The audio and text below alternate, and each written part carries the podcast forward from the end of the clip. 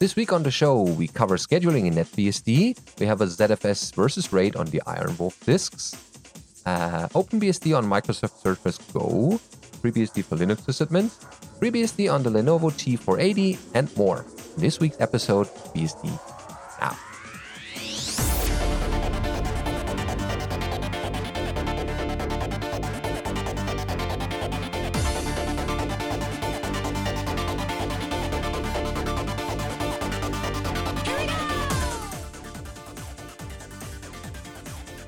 BSD Now, episode 353, ZFS on Iron Wolf, recorded on the 6th of Jul- June, June, July, June, June 3rd, 2020.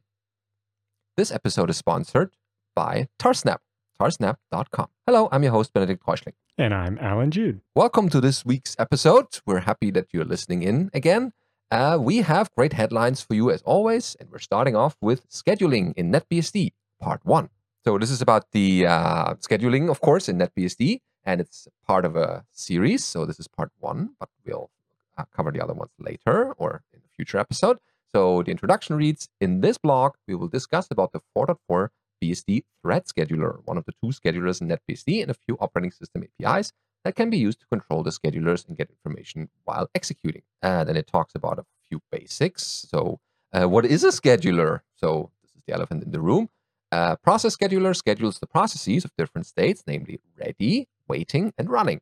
There are different scheduling algorithms like shortest job first, first come, first serve, shortest remaining time first, priority scheduling, round robin, and multi level queue scheduling. Uh, these uh, algorithms are either non preemptive or preemptive. In preemptive scheduling, is based on the priority, where a scheduler may preempt a low priority running process anytime when a high priority process enters into a read state. Whereas in non preemptive scheduling, once a process enters running state, it cannot be preempted until it completes its allotted time. Talks a little bit about uh, processes, what uh, NetBSD defines as a process. Basically the textbook uh, process. NetBSD supports traditional processes created by fork, native POSIX threads, P threads. These threads are implemented with a one to one threading model where each user thread or P thread has a kernel thread called a lightweight process. So inside the kernel, both processes and the threads are implemented as lightweight processes and are served the same by the scheduler.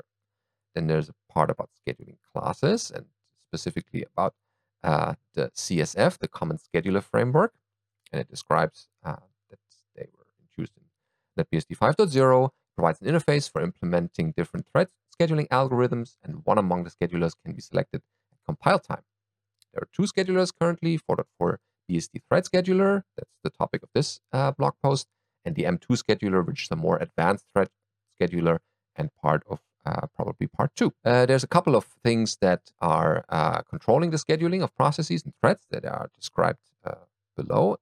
There are, uh, for example, sched_ctl, which is a command that you can run used to control the scheduling of processes and threads.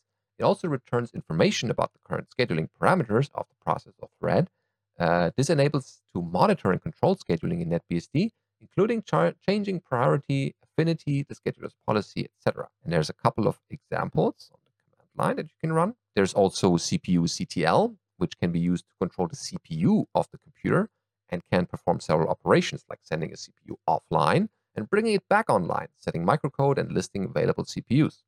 There are examples well. And then there's a, a diagram for the working of the BSD scheduler uh, on the website. We've linked in our show notes where you can see how the threads are queued into the dispatcher and then scheduled out to the CPUs. And if there's a timeout, then a new thread has a chance to get the CPU. Then it talks a little bit about uh, multi-level feedback queues, the niceness of a process, and the priority, and the different priority levels or the values it can take.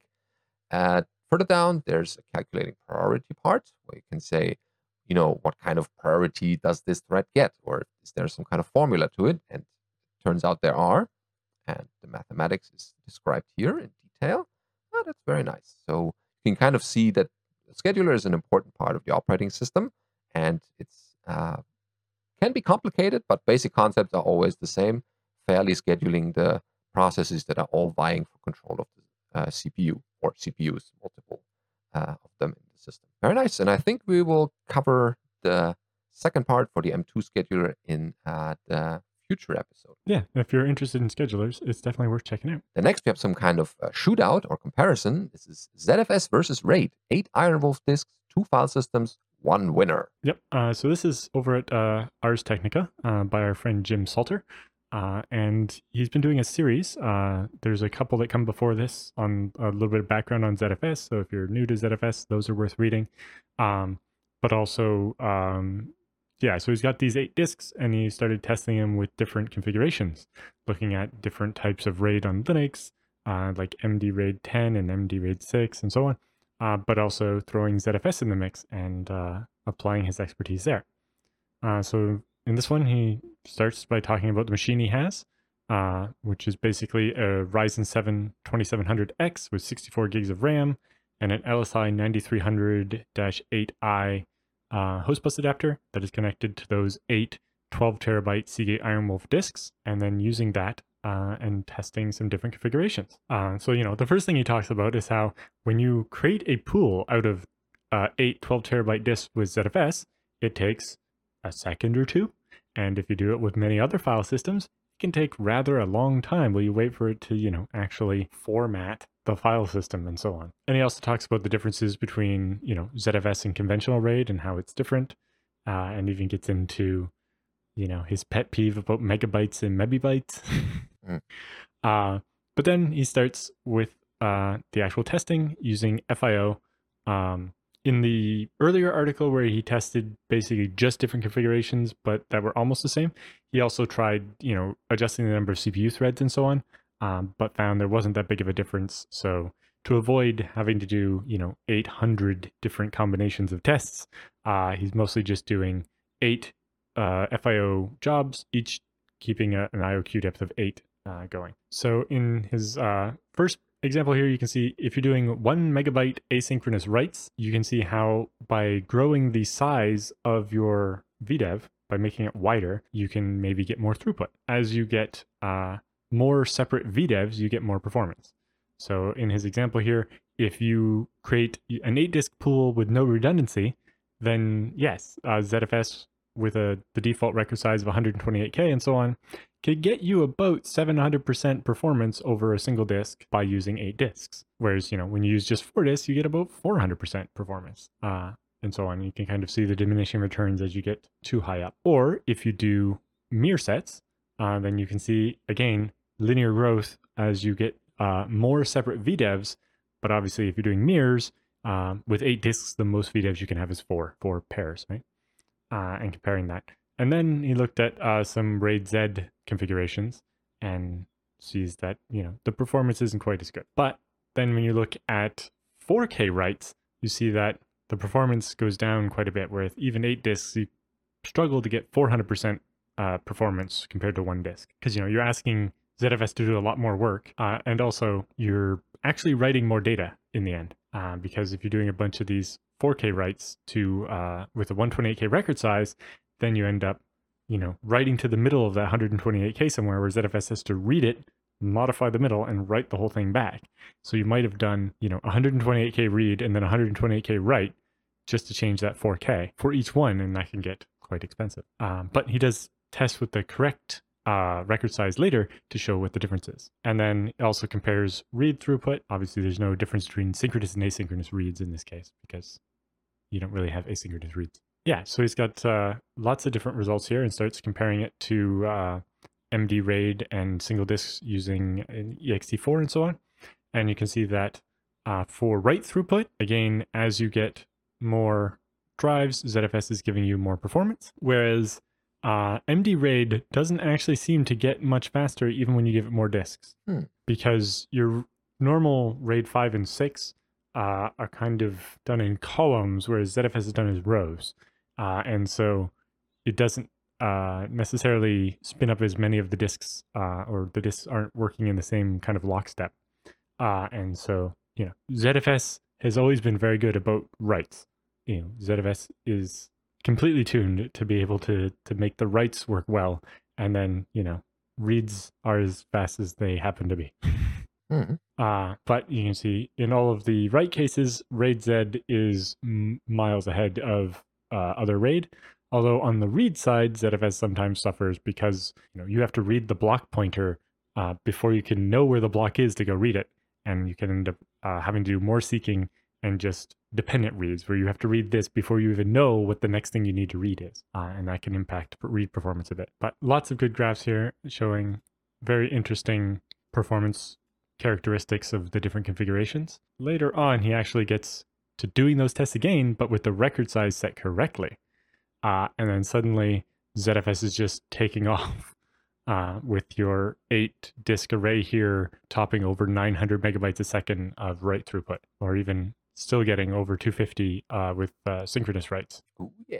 Very nice. Yeah, so using larger records gives you even more performance on ZFS, and tuning for the smaller records can avoid that write amplification, right? When you want to change 4K, you only have to change 4K, not 128K, uh, and it's metadata. And yeah, there's even more tuning you could do to try to, to cheat some of these, like maybe disabling the prefetch or in uh, increasing the size of the buffers on the ZFetch, uh, or you know, re- turning off redundant metadata and a bunch of other things. But part of this test is also to be, you know, out of the box ZFS versus MD RAID, not just how fast can we tune ZFS to make Linux look bad or make uh, MD RAID look bad. But anyway, uh, so Jim's got a whole series uh, on this. He just actually put out another one today about um, MD RAID by disabling its bitmap feature, uh, which you know takes away some of its usefulness, but it's uh, definitely worth checking out. And uh, if you like Jim's work and so on, you should also check out. Uh, Jim and I do a podcast together with Joe Ressington, uh, 2.5admins.com. So 2.5admins.com uh, is our biweekly podcast where uh, we mostly just uh, rant about things. It's much less structured than than this podcast.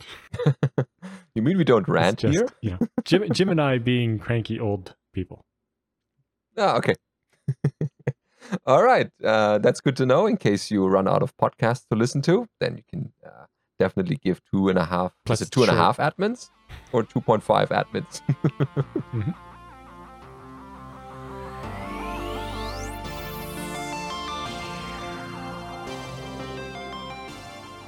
So, time for the news roundup this week. We have an article about OpenBSD on the Microsoft Surface Go 2 by uh, Joshua Steen or Stein. Uh, goes like this. Uh, I used OpenBSD on the original Surface Go back in 2018, and many things worked with the big section of the internal Atheros Wi Fi. This meant I had to keep it tethered to a USB C dock for Ethernet or use a small USB A Wi Fi dongle plugged into a less than small USB A to USB C adapter. Microsoft has switched to Intel Wi Fi chips on their recent Surface devices, making the Surface Go 2 slightly more compatible with OpenBSD. So it talks a little bit about hardware next. As with the original Surface Go, adopted uh, uh, for the Wi Fi only model with 8 gigabytes of RAM and the uh, 128 gigs NVMe SSD. Processors an 8th generation dual core Intel Core M38100Y. And Tablet measures are not too important here. So it has a resolution of uh, 1920 by 1280 up to 1800 by 1200. Yeah, I guess people can look up the, parts about the backlit keyboard and touchpad. What's interesting for is uh, for the OpenBSD article in here is uh, the firmware part. Uh, the Surface Go's BIOS firmware menu can be entered by holding down the volume up button, then pressing and releasing the power button, releasing the power up when the menu appears because that is the way to actually let this thing boot the way you like it. Okay, installing OpenBSD. Uh, due to the previous OpenBSD work on the original Surface Go, most components work as expected because it's the follow-up uh, Surface Go. And so in, during installation and first boot, they uh, still work as expected. So they did the uh, install on OpenBSD 6.7 uh, using a DD image to a USB stick and entering the BIOS as noted above and then disable the secure boot to actually make this uh, possible. Then they partitioned the 128 gig SSD and safely deleted the Windows recovery partition because that's not needed anymore. And this takes a lot, well, in comparison, one gigabyte for this machine. And so this saves a bit of space here.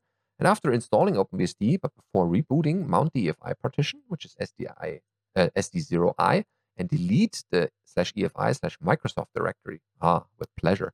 Um, without that, it may try to boot the Windows recovery loader, and that's not what you want OpenBSD's loader. So then OpenBSD's EFI loader takes over and then loads by default. Yeah. Um, they have a nice little tree at the bottom uh, talking about the different components and how they work, or if they work. So the AC adapter uh, works and is detected via the APM command. The ambient light sensor does not work. Uh, it's currently behind the PCI Intel sensor hub device that doesn't have a driver in OpenBSD. But the audio works via the HDA. The battery status, again, works via APM. Bluetooth does not work yet. It just shows up as a generic USB device at this point, uh, but it can just be disabled in the BIOS to save battery as well.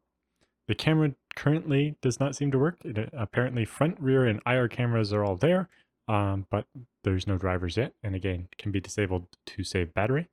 Uh, the gyroscope is behind that Intel sensor hub, and so doesn't have a driver yet. But it would be nice uh, if it could feed the sensor framework and maybe even tell xrandr to rotate your screen when you rotate your laptop. Hibernation works via the uh, uppercase ZZZ command. The micro SD card works. Um, the SSD works nicely with the SK Hynix NVMe uh, device that was included. The Surface 10 uh, Pen uh, works as the touchscreen via the IMS driver. Uh, suspend resume does not appear to work yet. The touchscreen uh, works via the HID over I2C device, IMS. The type cover keyboard uh, somewhat works. There's some notes about until he made some changes to the driver he wrote. Uh, I think pressing F2 made it reboot and, a couple of weird things. But it does give you three levels of backlight control, and it's adjustable by the keyboard uh, itself rather than have to do software. The type, uh, the type cover touchpad uh, works via the UMT driver for five finger multi-touch, two finger scrolling, and all that kind of stuff. Uh, the USB-C works uh, for data and charging. The video works via the Intel DRM Kaby Lake driver um, and even has proper S3 suspend and resume. The volume buttons work via the ACPI HID driver, uh, and the Intel AX200 uh, Wi Fi is supported by the IWX driver, although there's a note here that it loads the firmware, but when it tries to authenticate to a network, uh, it gets a fatal error in the firmware. Um, but he's been working with other OpenBSD developers on that, uh, and so it might be solved by the time you're looking at this. Uh, next up, we have a FreeBSD Unix for Linux admins article, or sysadmins in particular. Yeah, uh, so this one says uh, FreeBSD uh, is Unix for Linux sysadmins. If you've ever installed and explored another Linux distro, and what Linux sysadmin hasn't, um, then exploring FreeBSD is going to be a somewhat similar experience with a few key differences. While there's no graphical installation, uh, the installation process is straightforward and similar to installing a server-based Linux distro. Just make sure you choose the local unbound package when prompted if you want uh, to do caching local DNS lookups. Following the installation, the directory structure is almost identical to Linux, of course, uh, although you'll find some small differences here and there, like regular home directories end up under slash usr slash home, although there's a symlink from slash home, so it's fine. Um, standard Unix command like ls, chmod, find, which, ps, nice, ifconfig, netstat, sockstat, etc uh, are all there, but they might be slightly different output or, or switches and so on. And of course, you have you know reboot and power off and all that kind of thing. But why might you be interested in FreeBSD? The main benefit FreeBSD had over Linux is speed. Uh, you thought Linux was fast? Try FreeBSD. It has the fastest IP stack of any operating system since it's Unix and you can provide the same services like Samba, Apache, NFS, Nginx, etc. It means you can provide them faster and leaner. Uh, FreeBSD has kept to a simple Unix roots model uh, without compromising on features. While Linux configuration gets more and more complex as time goes on, uh, when you start a service, if you want to start a service at boot time, you can just put the line service name underscore enable equals yes in a text file and it just works. Uh, and this small text file stores 90% of your system configuration, including your IP settings and what services you want to run and with which settings. In short, configuring a FreeBSD system is both fun and addictive. While configuring FreeBSD is easy, it's also incredibly powerful. There are granular security features and system configuration and recovery features in FreeBSD that you won't find in many other operating systems. For those who want to go down that particular rabbit hole, it's well worth your time. And of course, native support for ZFS, the most advanced file system on the planet, is a big plus. So it has sections on system configuration explaining, you know, etcrc.conf and etcdefaultsrc.conf, and the etcrc.conf.d directory, how the bootloader is configured, uh, how to load kernel modules, and how to adjust sysctls, how the system boots, how you know init and RC work and and the RC.d scripts, but also you know the rescue binaries and where log files go. Uh, how devices are named, you know, you have, you have DA0 or ADA0 instead of, you know, SDA and so on. How NVMe and so on works, partitioning, all that kind of stuff. How to configure your file system, you know, you have NewFS, GrowFS, TuneFS, etc., or ZFS, uh, and how that works.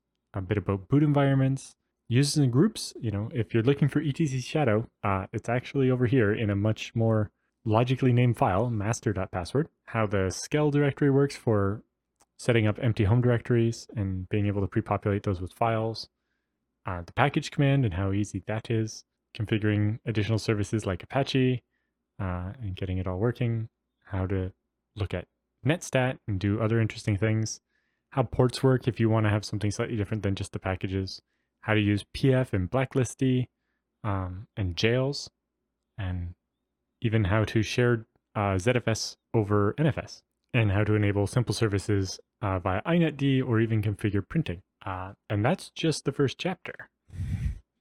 So Yeah, there's lots more.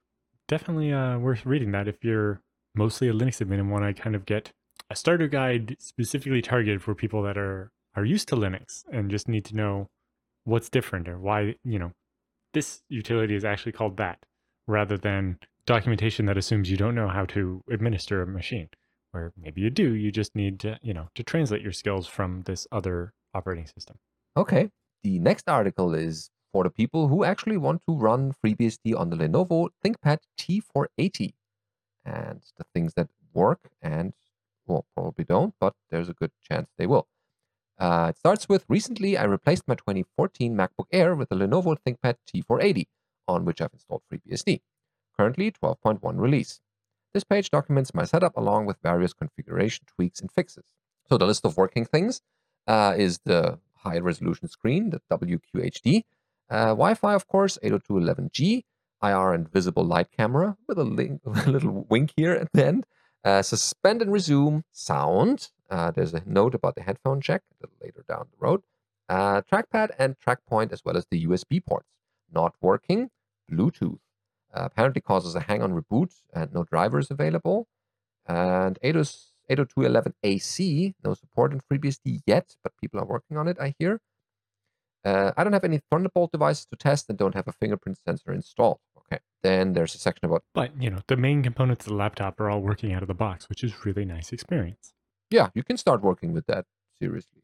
Uh, X11 and Intel graphics. There's a description on how to load the proper module, the i915KMS, and had the best success with the XF86 video Intel driver, which gives the uh, default mode setting driver uh, working and has frequent screen tearing. Yes, there's another module, the XF86 video Intel, and use the SNA acceleration option there with the proper settings in your XOR and that should get this uh, working smoothly.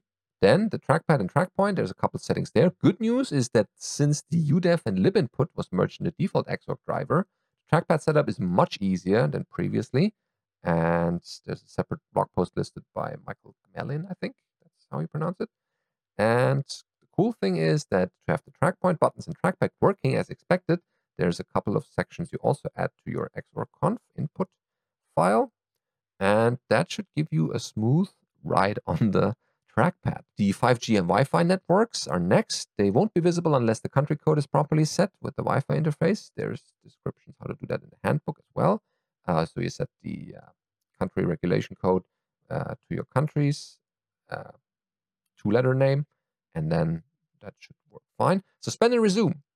To enable suspend and resume on lid close running uh, X11, you need to add a little uh, sysctl conf. Well, yeah. So the sysctl makes it so that auto suspends when you close the lid. Right. Yeah. So that you can just close and uh, don't forget about uh, the rest. Yeah. Then a screen brightness can be changed using the uh, kernel module ACPI video, and that's fairly straightforward. Uh, sound is also well, great uh, on the speakers, but really bad from the headphone jack. Lots of static and distortion, and a lower volume, nothing can be heard. Uh, but as of March 2020, this problem is not present in 12.1 stable anymore or 13 current. So this will come down to your uh, release soonish. camera is also nice uh, and seems to be working, as well as uh, in this case i3 window manager. You can pick any window manager you like, and there's a couple sections uh, about how to configure those. Cool. List all the configuration settings, everything that you can start your own journey on this laptop with FreeBSD. Yeah, great help. So, uh, this week's episode of BSD Now is brought to you by Tarsnap. You know, we really thank our friends at Tarsnap for helping us keep BSD Now going. Uh, and, you know, if you need to back up your files, which you do, uh, you probably want those files to be safe and secure. And if you want them to be secure, your only option is Tarsnap. You know, it's the backup platform where you have the source code for the client and can be sure files are being encrypted on your machine with a key only you have eh, before they go to the cloud. So then they go to the cloud and you can get them back later. But again, if anyone doesn't have, you know, without the key that you use to encrypt them, you can't decrypt them and they're no use to anyone. Not even Colin can get your files. And so you you have to be careful with your key and protect it, but it means that you know, you can actually trust or you don't have to care uh, if you can trust the cloud because all they have are the encrypted versions of your files. Without the key, they're no use. And so it's the only way to be sure your data is safe because Yep. even paranoid people need backups. Oh, yes, for sure. Yep. So head over to uh, tarsnap.com slash BSD now and check it out. It's pay as you go. So you can just put in a few dollars and start backing stuff up uh, until you've used up that money. You know, I put in $20 a couple of years ago and I've been backing up my important business and personal files, you know, three times a day, every day. And I'm still going strong. Yeah, check out their documentation as well as technical details if you really want to dive into it, and then uh, try it out for yourself and see what benefits you get from making secure backups to the cloud. Yep. And if you need help with, you know, coming up with a backup strategy, uh, there's actually a Tarsnap Mastery book by our friend Michael W. Lucas that walks through how to actually deploy it correctly and, you know, what some good suggested backup strategies are.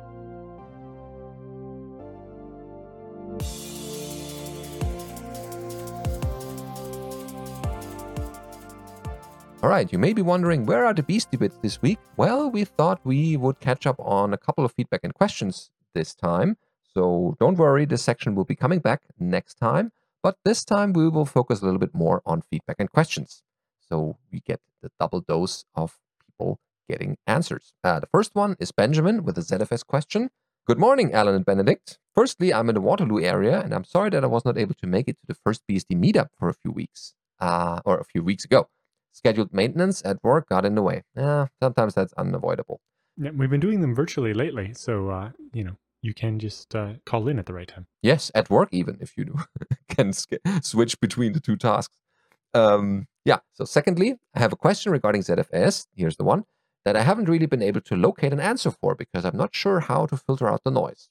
I keep reading in places that when ZFS is storing small or smaller files, it doesn't bother to calculate the chunks to store across different drives, but simply just stores the complete copy of the files on the drives. What is the threshold for this, and it's is it configurable? Most of my files are not going to fit into this scheme as they are larger files, but I'm curious to know what the answer is. The way RAID Z works is you write chunks to each disk in kind of columns. Um, so this is explained well actually in one of the precursors to the Jim Salter article we talked about earlier in the show. Uh, that also fits with your question here. But in general, the smallest chunk that ZFS can put on a disk is one sector, uh, which you know nowadays is mostly four kilobytes. Um, so if you have an eight kilobyte file, then with RAID Z, ZFS is going to write that to two different disks, or actually more than that, uh, because you also have to have the parity. So if you have, say, a RAID Z2, if you have a, a file that's four kilobytes or less, it's actually going to be spread across three disks, right? You're going to write the the parity and the second parity, one each to a different disk, you know, disk zero and disk one, and then disk two is going to hold the four kilobytes. If you have an eight kilobyte file, it's going to be spread out slightly differently. You're going to have the two parity blocks, then your two um, data blocks, right? The first 4K and the second 4K of that 8K file, but that makes a total of four blocks. ZFS always rounds its allocations up to n plus one sectors, where n is the parity level. So two plus 1. And in our case, it's 2, RAID Z2. So uh, all allocations have to be divisible by 3 in a RAID Z2. Otherwise, if you had those four blocks and you eventually freed those and then wrote a new 4K file, it would use three of those four blocks and that would leave one block sandwiched between other allocations and you'd never be able to write to it. So the reason why it makes sure that every allocation is a multiple of three is three is the smallest number of sectors that ZFS can write out, right? Because on in RAID Z2, because you have the data and two parity blocks. So if you have a eight kilobyte file, it's going to write two parity blocks, two data blocks, and then it's going to purposely leave two padding blocks so that now this allocation, instead of being four, is six, because six is divisible by three. So if you have small files, uh, a bunch of small files together, you know, if you have, say, an 8 wide RAID Z2 and you write two 4 kilobyte files, you're going to write three blocks, one block each, the first three disks, and that'll be the first file. And then the next three disks will take, you know, the two parity and the one data block of the next file, and it'll keep going, and it'll still use all of the disks. So only uh, files less than 4K are going to be where it doesn't use all of the disks or where the the only time it's not going to use every disk in the array to store your file is if your file is less than the smallest sector size which is usually 4k but could be 512 bytes depending on your disks times the number of disks minus the amount of parity. So if you have uh, an 8 wide raid z2 then your file needs to be at least 6 times 4 kilobytes so 24 kilobytes in order to use all 8 disks in the array but it doesn't really matter because if you're writing really small files, you're probably writing many of them, and if you're writing many of them, you're using all the disks anyway. Uh, there's a second uh, part about uh, a Reddit thread basically revolving about copy on write being redirect on write, and there's a bit of a controversy there, and what our thoughts would be. Basically, saying that redirect and copy on write is basically just saying, "Oh, the data you're looking for is over there," and just redirects you to a different part of the, uh, the disk. Um, no, not really. Like the block pointer points to somewhere else, but you don't update the block pointer in place either. You copy it to the different place too. And then, so the only thing that actually gets overwritten in ZFS directly is the uber block, which is the very, very, very top block pointer that points to the, the meta object set, which is like your list of data sets, which then eventually point to the files. And those, there's a ring buffer basically, a loop of them.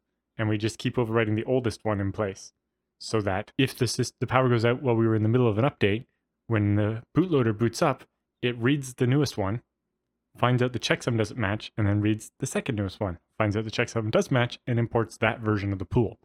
And that's how ZFS never needs to do uh, something like an FSCK because it can just, because it didn't overwrite anything in place, it can just use the older version of the block that hadn't been only partially written. Okay that should uh, uh, distinguish that properly.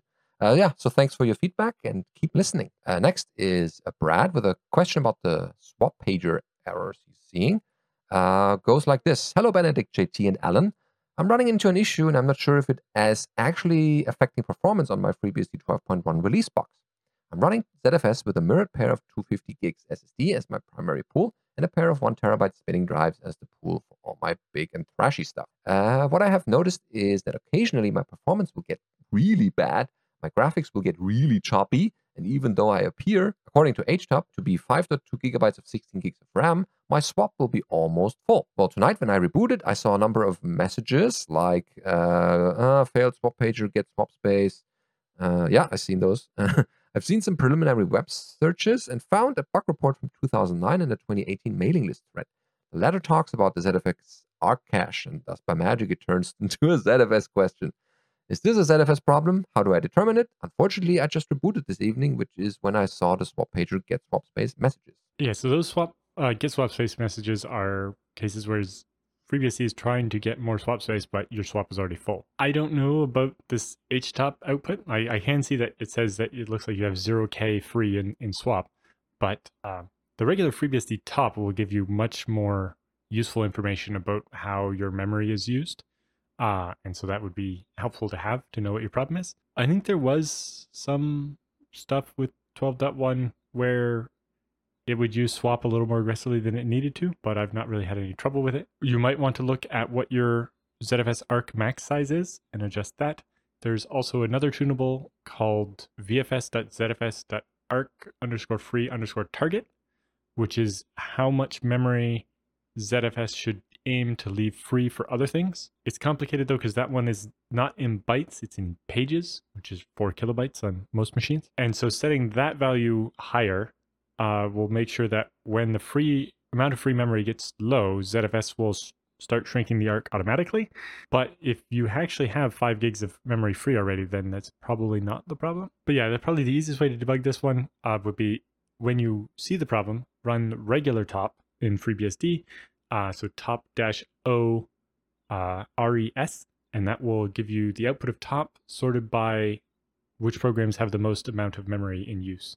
Um, and the top bit will uh, explain how the memory in the system is broken down into different uh, pools and also how much of that is being used by ZFS. Is too much of your memory wired versus not, and uh, and so on will help answer the question. Okay, that should shed some light. Uh, thanks for this question. And uh, Brandon is next with a gaming related question, I'd say.